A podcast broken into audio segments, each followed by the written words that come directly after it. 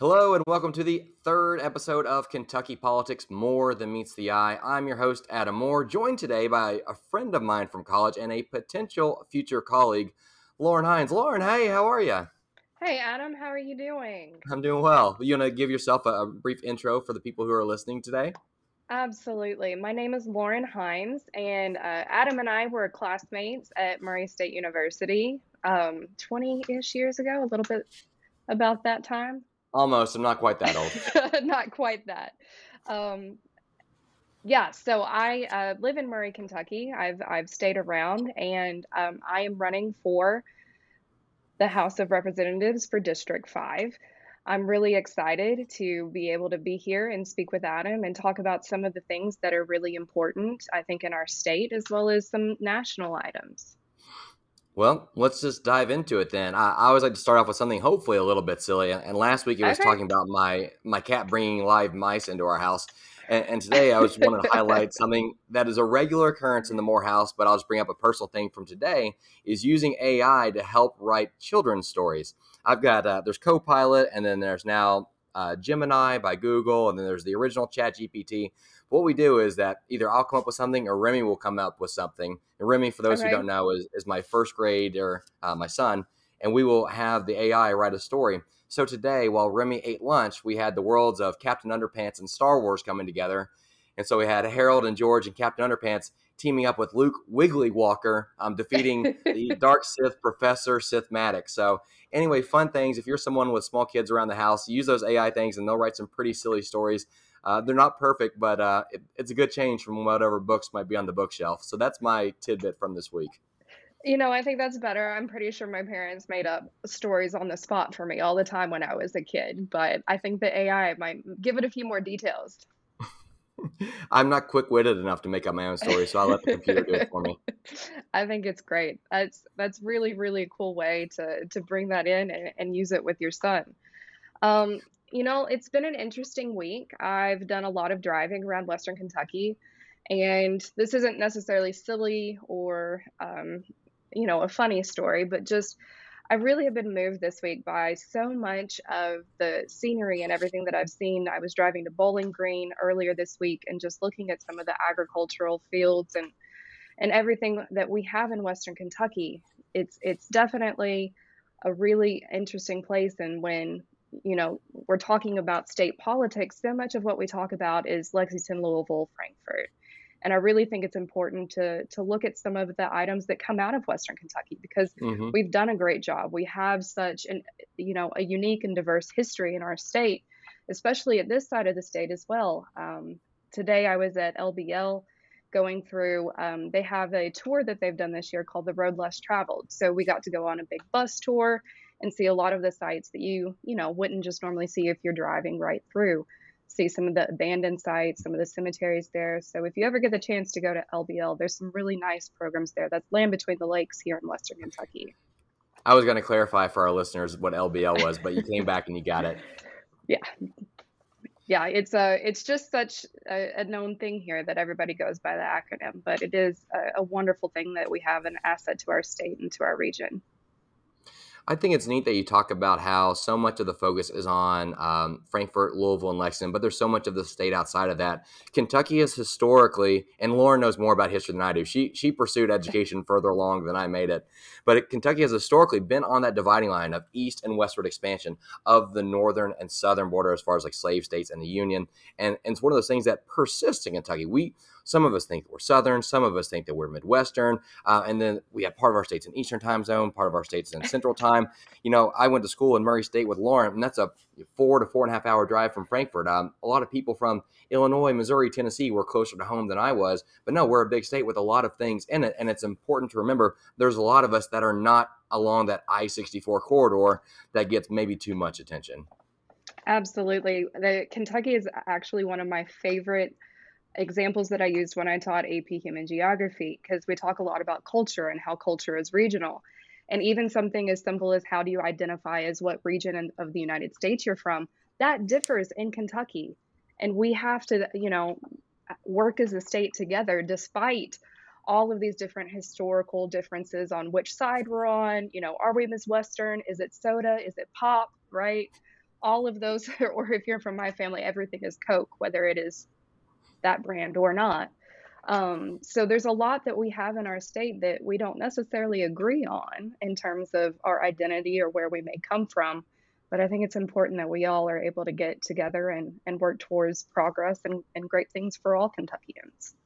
That's why it's important we have good legislators from areas like yours, Lauren, that bring those issues to the forefront, since otherwise we might be avoiding or missing out on some of that. Absolutely. Thank you, Adam. I appreciate that. And I fully agree. We need people that are going to get in there and move things forward for everyone, not just those that are within, you know, the areas that people may think traditionally of Kentucky, because we have everything from Murray all the way to eastern Kentucky that is just not quite the same as the central part of the state. No, absolutely. Speaking of Kentucky, we always like to start by getting into some local issues, whether they're at the local city level or at the state level. I want to dive in today, Lauren, with my state level issue is a House Bill 255, and it was passed out of committee on Thursday. I actually went to the LRC website earlier today, and I tried to pull up the committee vote record, and I couldn't find it, but it passed out, according to reporting by the Kentucky Lantern, it passed on a party line vote, and it's up now, it's on the schedule to go before the General Assembly for final passage on Tuesday. Now, House Bill 255 is working on addressing child labor laws in Kentucky. And so when most people hear child labor laws, I think in my mind, I'm like, oh, we want to make sure that children aren't working too much. We want to make sure that the children are protected.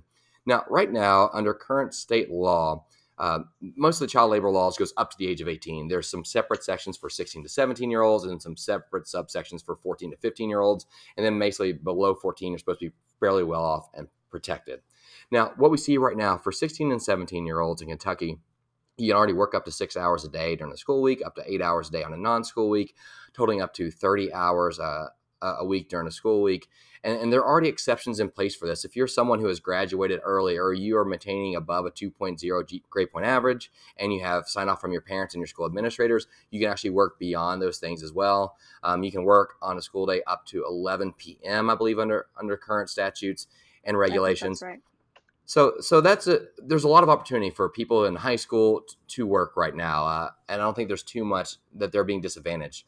The problem with this law, or not, it's not a law yet. The problem with this bill is that it's to loosen those restrictions. It's to allow for more child labor. And I'm going to read a quote here because I would do a disservice if I didn't actually read it. This is from the sponsor. "I think this is good to get people out into the workforce, get them some work experience, and hopefully they'll get off the couch, quit playing Nintendo games, and actually make money." I'll let you go ahead and Google who it was and who the sponsor of that is. I don't want to bedraggle anyone here on the podcast or in my own notes or anything. But I think when you are a 16 to 17-year-old high schooler, I don't think the thing that's keeping you, if you think you're having too much couch time, is that, darn it, I'm only allowed to work 30 hours a week in addition to going to school.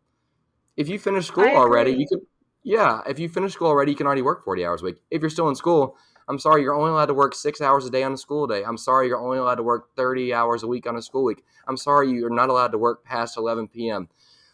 The idea that our children need to be working more than 30 hours a week while they're in school, that our children need to be working more than 6 hours in a day on a school day is fairly ludicrous, I would say. Maybe, I don't know if ludicrous is too much of a word, Lauren, but that's kind of my take on this thing. Now, this is moved forward with a committee substitute. And I do think the committee substitute has put some very specific protections as the exact types of work and employment that these minors are not able to perform. And I think that's good in the committee substitute. But I don't understand why people are looking to loosen this in the first place. I think it sends the wrong message. Again, I think that the wave of time and timelines on things in America and hopefully in Kentucky is that we progress as a society, that we want our children to live a better life than we lived it. My dad was the oldest of 5 boys, and that meant that during tobacco season, he missed a month of school during harvest and a month of school during planting because he was the oldest. And he was out there working with my granddad. And guess what? The other boys in the family didn't have to. And he never got problems at school because it was expected. That was the culture. We now live in a different society where we should want our children to not have to do that same thing, where they're working out, in this kind of labor and also getting an education at the same time. We should want them to be able to focus on school and not have to go to that other stuff.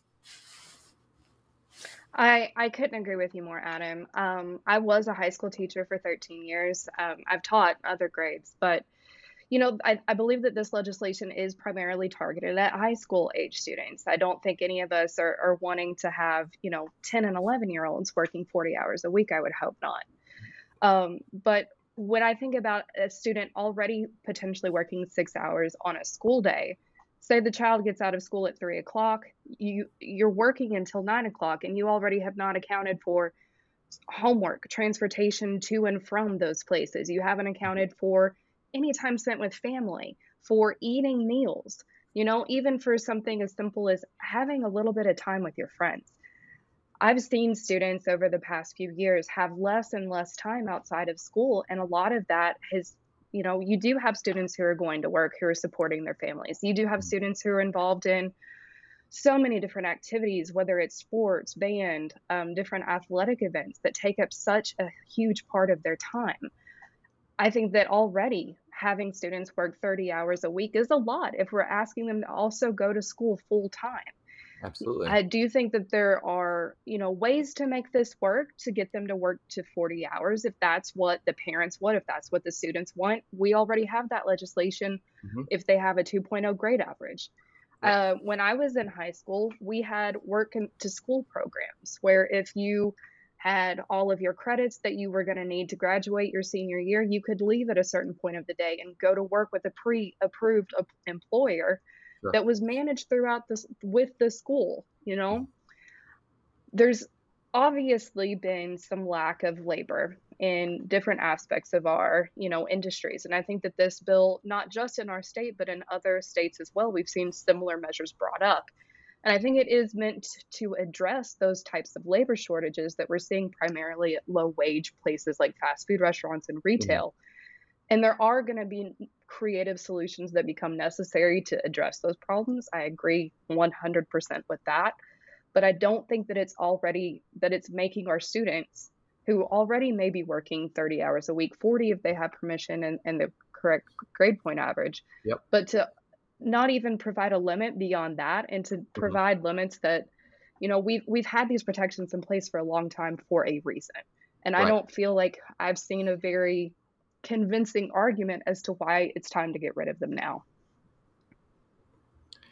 No, I appreciate you bringing a little bit more of your personal side of things as a high school teacher and just some nuance and understanding to it as well. Clearly, you and I are pretty aligned on this, and I try not to beat a dead horse on here because we'll have to keep it moving along. So I don't think we'll belabor the point too much more. But no, thanks for your insights on that, Lauren. And again, this is called House Bill 255. So if you're listening, you know, please call the House. Again, they're going to be voting on Tuesday if I can get this out beforehand. Otherwise, if it passes, I hope you're calling your state senators as well and giving them your 2 cents on it if it does move over to that chamber. Thank Lauren. Do you want to pass in to your state or local issue you wanted to talk about tonight? Absolutely.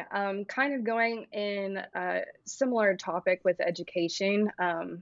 I wanted to talk about Senate Bill 6 particularly, but also some of the different measures that we've seen brought up in the legislature that are called kind of these anti-diversity, equity, and inclusion bills. This particular bill, if you read some of the sections, it just at first glance, it really doesn't seem to be stating anything that inflammatory.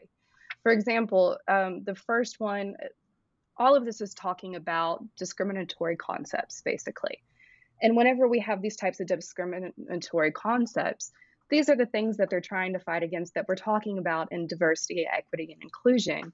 A lot of them, if we go kind of down the list, the first one is that one race or sex is inherently superior or inferior to another race or sex. That is something that should not be taught. Obviously, I agree with that. There are really, really good things in this list that I do think that we should make sure that we include. My concern with a lot of this, and I think is similar for many of the educators that I've discussed this with, as well as a lot of this is centered upon the university level.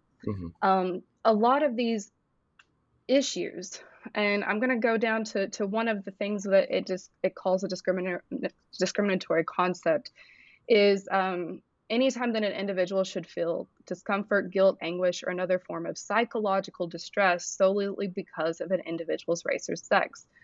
That's not something that is being taught to students. You know, if a student feels some sort of psychological distress because they're learning about history and concepts in history, where one group has had power over another. That is something that you have to be able to discuss in order to understand the different balances of why a certain event happened the way that it did.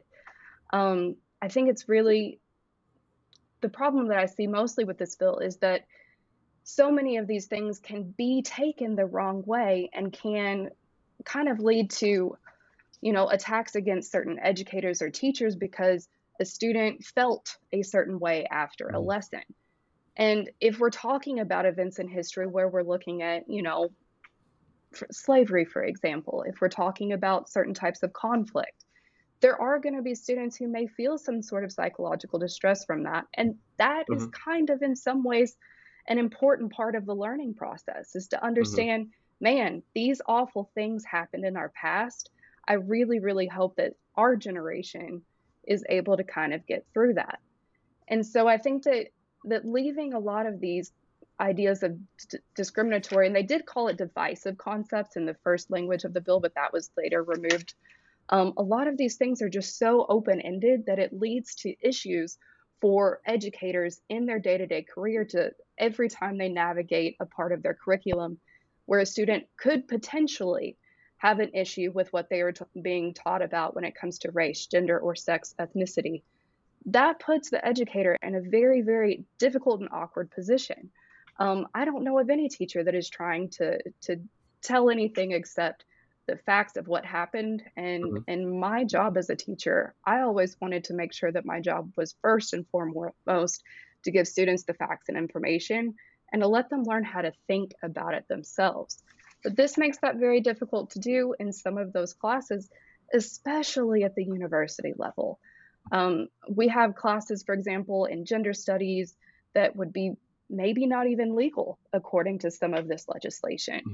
And I think that's really important for us to think about the ramifications that we will have if we can't necessarily have, you know, full discussions of events that have happened in the past and what the implications are for our society in the future.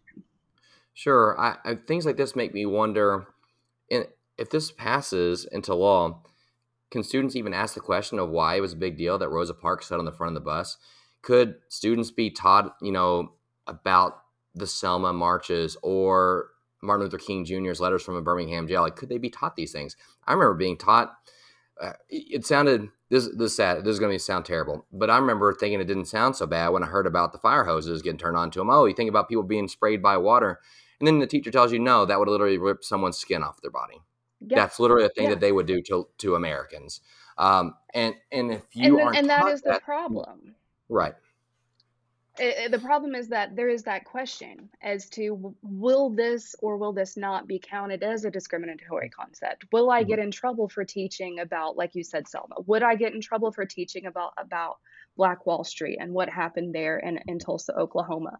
Would I get in trouble for teaching the curriculum that is provided in AP psychology, for example, that talks about gender and sexuality? That is one of the units. And we even saw in Florida after some similar legislation was put out that the College Board said, well, we may not be able to offer this class anymore because it would go against the law to teach some of the standardized curricula to have this at the college level. It's just very difficult, and the way that this language can be interpreted makes it very, very difficult for teachers to know even if they are on the right side of the law as they're teaching. And like you said, if there's a student in the class, they have a question, how do you then address that question without getting into that territory?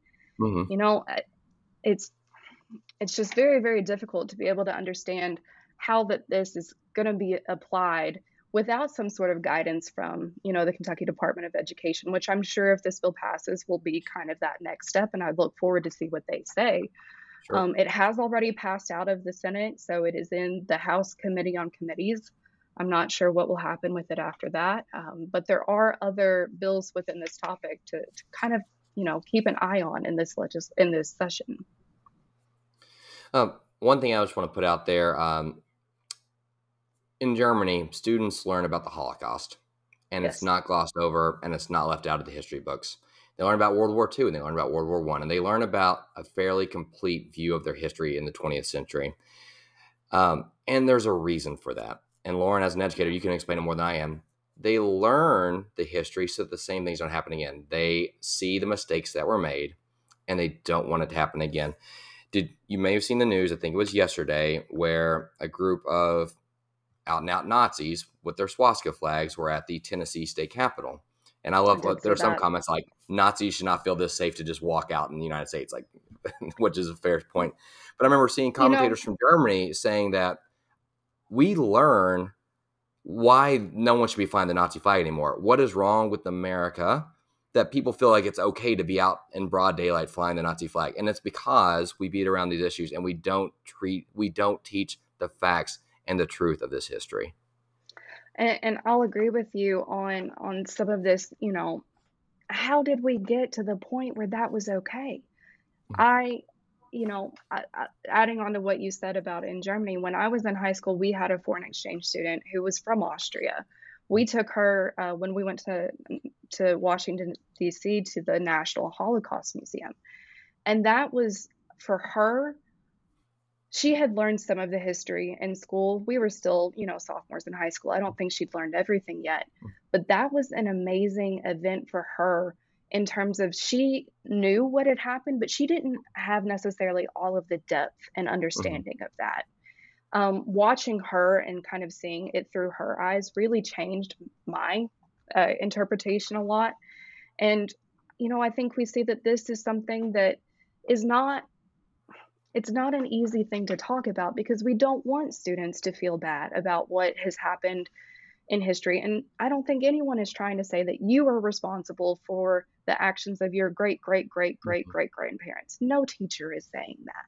We're simply trying to say the facts, because as you said, and the old refrain goes, if you don't learn from history, you're doomed to repeat it. And that really is what we're looking at here. I'll add, in addition to this, we always talk about, I feel like a big problem whenever we're looking at a lot of these issues is whether it is something that the state government should be deciding or should be done on the local levels. That was discussed over and over again in COVID, right? We don't want the state to make these decisions to shut down. We don't want the state to close the schools. We don't want the state to do A, B, C. But 71% of people who were polled in a recent study by Mason-Dixon, I think it just came out last week, so that they believe that these DEI measures should be controlled at the local university level. And that was regardless of party, Democrats, Republicans, Independents, all a majority of them said that they believe that this should be left up to the local institutions to decide. So if that is the truth, then why don't we allow this to be something that is created as a policy at the university or institutional level? It also brings into question, here at Murray State University, we have the Marvin D. Mills Multicultural Center that is made to help students who may be in minority groups. Would that affect their projects, their funding, their scholarships? And right. I just think so many of these things are not quite understood and are just, perhaps not what the voters of Kentucky want in the first place. These are difficult issues, and that's why they make for good conversation. And there are no simple answers on these things. I'm glad that you called out that study, that poll that came out. Again, that 71% of Kentuckians. This just wasn't just in the U.S. at large. This was actually a poll of Kentuckians. Isn't that right, Lauren? Yes, I can pull up that fact. I believe I have it linked. But yes, it was Kentuckians, and it was done statewide, region by region, and you saw very little differences, honestly. Right. All right. Well, no, thanks for diving into that. And I do want to pop on outside the Kentucky realm to the national issue a little bit. I'll dive into my thing first. That's all right with you. Absolutely. So I want to dive into something that made some big news 2 days ago. We're recording this again on Sunday evening. Is we saw a judge order the former president, President Trump, to pay more than, I think it was $354.9 million plus interest. You can look at the whole number. I think it's something over $400 million when it's all calculated up there. Regarding basically financial fraud, lying for years about wealth on financial statements used to secure loans and to make deals on building the real estate empire. Saying that he falsified business records, issuing false financial statements, conspiracy to commit insurance fraud, and conspiracy to falsify business records. So a big payday for the former president. And what I wanted to point out today was not dancing on this decision or anything like that. What I want to do is address those people who might be listening who are the Trump voters. And I know that typically when people like myself who are Democrat who talk about President Trump, they're shaming the Trump voters. They're trying to make them feel ashamed of their voting record, or saying that if you vote for Trump, you're not moral, or if you vote for Trump, you're not a Christian, or if you vote for Trump, you're not a real patriot. There's so much negativity out there, and I don't want to come across that way. So again, the issue here is fraud, and I wanted to call attention to a couple other things. Trump University, a company that offered courses between 2005 and 2010, was shown to have used misleading marketing practices, aggressive sales taxes. We had students that did not get the mentoring and the courses that they thought they paid for. They had thousands of dollars in tuition fees that were taken that were not refunded or that was overcharged. Anyway, that was settled for $25 million. I think that was settled in 2017. Also, looking into some things as well as far as just his history with working with contractors, both in New York, but also even abroad too. This history over decades of withholding payment, delaying payment, paying less than the agreed upon amount to workers, carpenters, plumbers, painters, lawyers, and his own employees, and things that essentially the consistent narrative and the story that's bet on all these people is that, you know, they complete the work as was given in the proposal that was actually in the documentation, and then a refusal to pay there by the man or the business himself. And so what I'm saying here is not to shame the Trump voters who might be listening. It's just showing this pattern that the man is historically a con man. And I don't hold those contractors who did the work that they was agreed upon and then they didn't get the paycheck. That's not their fault. And these students who signed up for Trump University and they thought that they were going to learn these things and get good mentorship and get whatever out of it, but they did not get it. I do not blame them. It's not their fault. And the same people who are conned by Donald Trump by saying things like, we're going to build the wall and make Mexico pay for it, things that were clearly snake oil. It's not your fault. We are human. Yeah. And it's not just coming from Donald Trump that you were told this too. It was told to you from Facebook algorithms and Instagram algorithms and TikTok algorithms and Fox News and CNN and this radio station and that radio program and this podcast. I want to just go out there and say that it's okay that we got conned by this person if you voted for him or not. I didn't vote for Hillary Clinton in 2016. I didn't vote for Trump either. I voted for Gary Johnson because I couldn't stand either one of them, and I wanted to vote for the libertarian candidate. That's God's honest truth right there. And that's but no, I was right. Not. Yeah, but I didn't. I wasn't like, oh, this Trump's a. I wasn't going to vote for Hillary just to beat him. But no, I just want to put it out there that the man has swindled so many people, and what he went from is from swindling his contractors to swindling potential students to now swindling voters.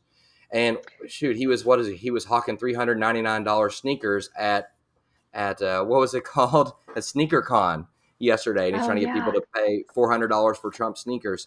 I just want to hold some space on this and just say the man has established a pattern. And I know there's all this stuff about being a witch hunt and this, that, and the other about, you know, the poor guy, he's really had a hard time at getting all these things. I just want to say, man, he has really built a history here of the same thing over and over and over again. And it's just conning one group of people to conning the next group of people to conning the next group of people. And I hope if you're listening to this and you're a potential Trump voter, I just wanted to say, I'm not going to shame you or tell you that you're not a real American or you're not a patriot or any of these things that unfortunately people from the left too often lob in your direction. I just want to say, like, you know, this happened to so many people, and I hope that this is an eye opener, and you can see that he's conning you as well, you and millions and millions and millions of people. But I just hope that this is an opportunity for you to just kind of, you know, take that look in the mirror, maybe unplug from certain media sources or certain outlets that tell you that this man is, you know, can do no wrong and this, that, and the other. I really don't have a hard point here to make, and I know that I'm just rambling at this point, but I just want to put out there that we're all human and we all make mistakes and we all follow people who will mislead, and these things will happen to all of us, Lauren. And I just want to hold that space for those people and let them know that they're still American, they're still human, and we can accept them. And if you voted for Trump before, that's okay. And I just hope that you at least think about it before just following what you're told to do by the man and the media outlets telling you to keep voting for him this time. You know, I think you brought up a couple of points there that I think are really important. Coming from Western Kentucky, we are not a blue state. We are not a red state completely in any area.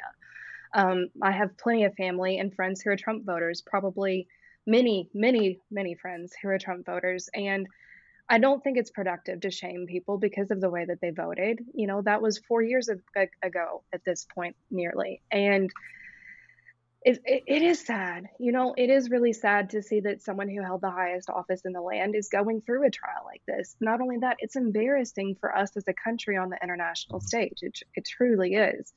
I think you're absolutely right that the media has done a lot on both sides here in terms of getting us riled up to support our candidate without really doing the research and being able to just have conversations with each other without it getting heated or devolve into arguments about, you know, Trump versus Biden or whoever, you know, previously, you know, talking about Clinton, of course.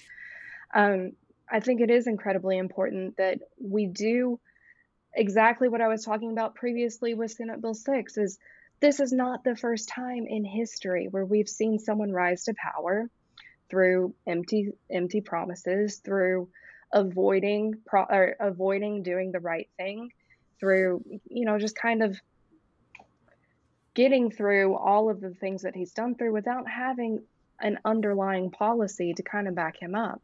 I think it's been, you know, obviously interesting to see some of the things that they've shown in this lawsuit about the ways that he has overvalued property, but then undervalued it for his own gain financially. And I think it's really important that we kind of look at as a society as, okay, we let it get this far. What do we do now? You know, do we dive into this? You know, we've already gone this far and we're not going to back off now. Or can we take a second, take a breath, pause, and actually do some critical thinking as to whether this is the person that we want to be representing our interests nationally, but also internationally. Yeah. No, thank you. And I hope, I hope that we all take a moment to pause and reflect. And on the left, on the right, if you view yourself as a libertarian or in the center or an independent or green party, I hope that we all take some time to do some of our own internal deep dives instead of just, you know, opening up and taking whatever talking points may be fed to us by our favorite outlets, but we actually do some of our own internal looking and actually start asking those deeper, harder questions from ourselves. Yeah, I agree. Well, I can move on to my topic if you would want as well. Yeah, get into it.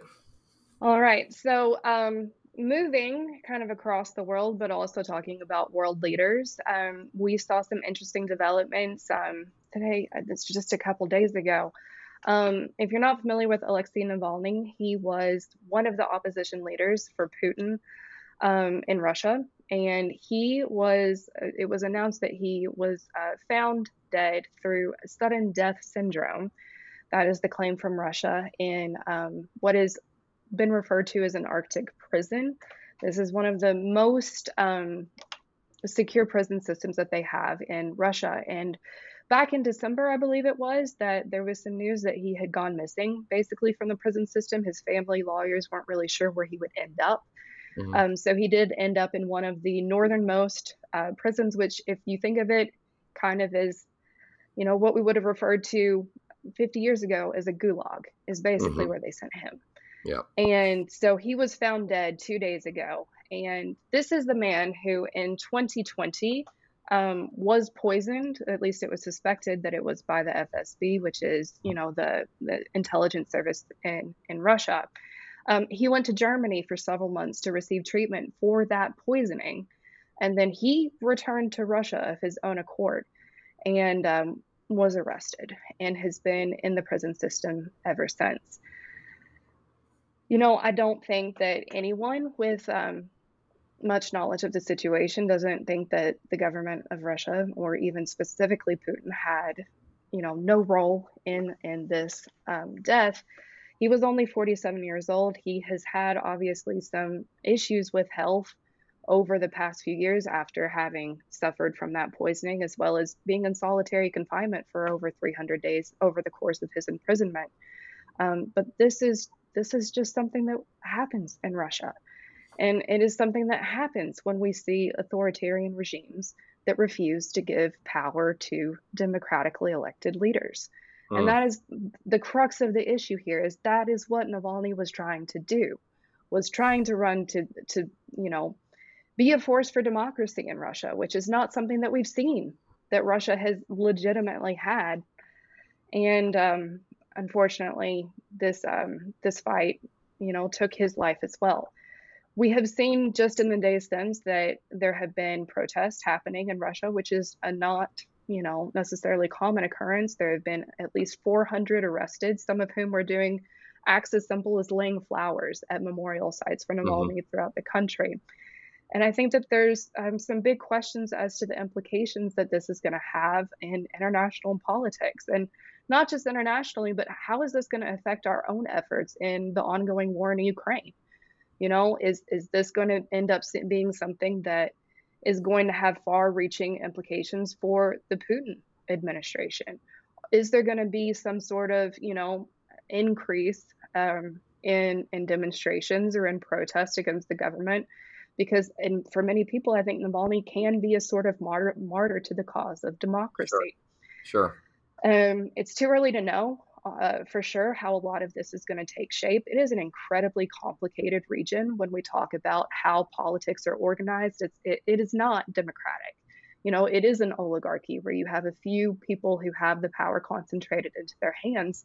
And Democratic candidates like Navalny they don't live long.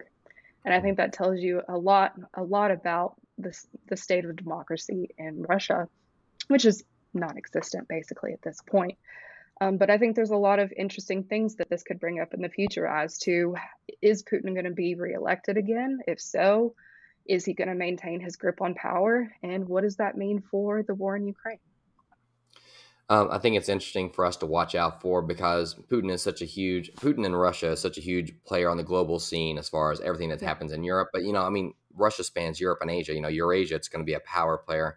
It's going to be tied into what happens in China as well. And they sort of have ties with North Korea. And then, of course, like you're saying, Ukraine. And if anybody was able to sit through the interview with Tucker Carlson, he's talking about Poland.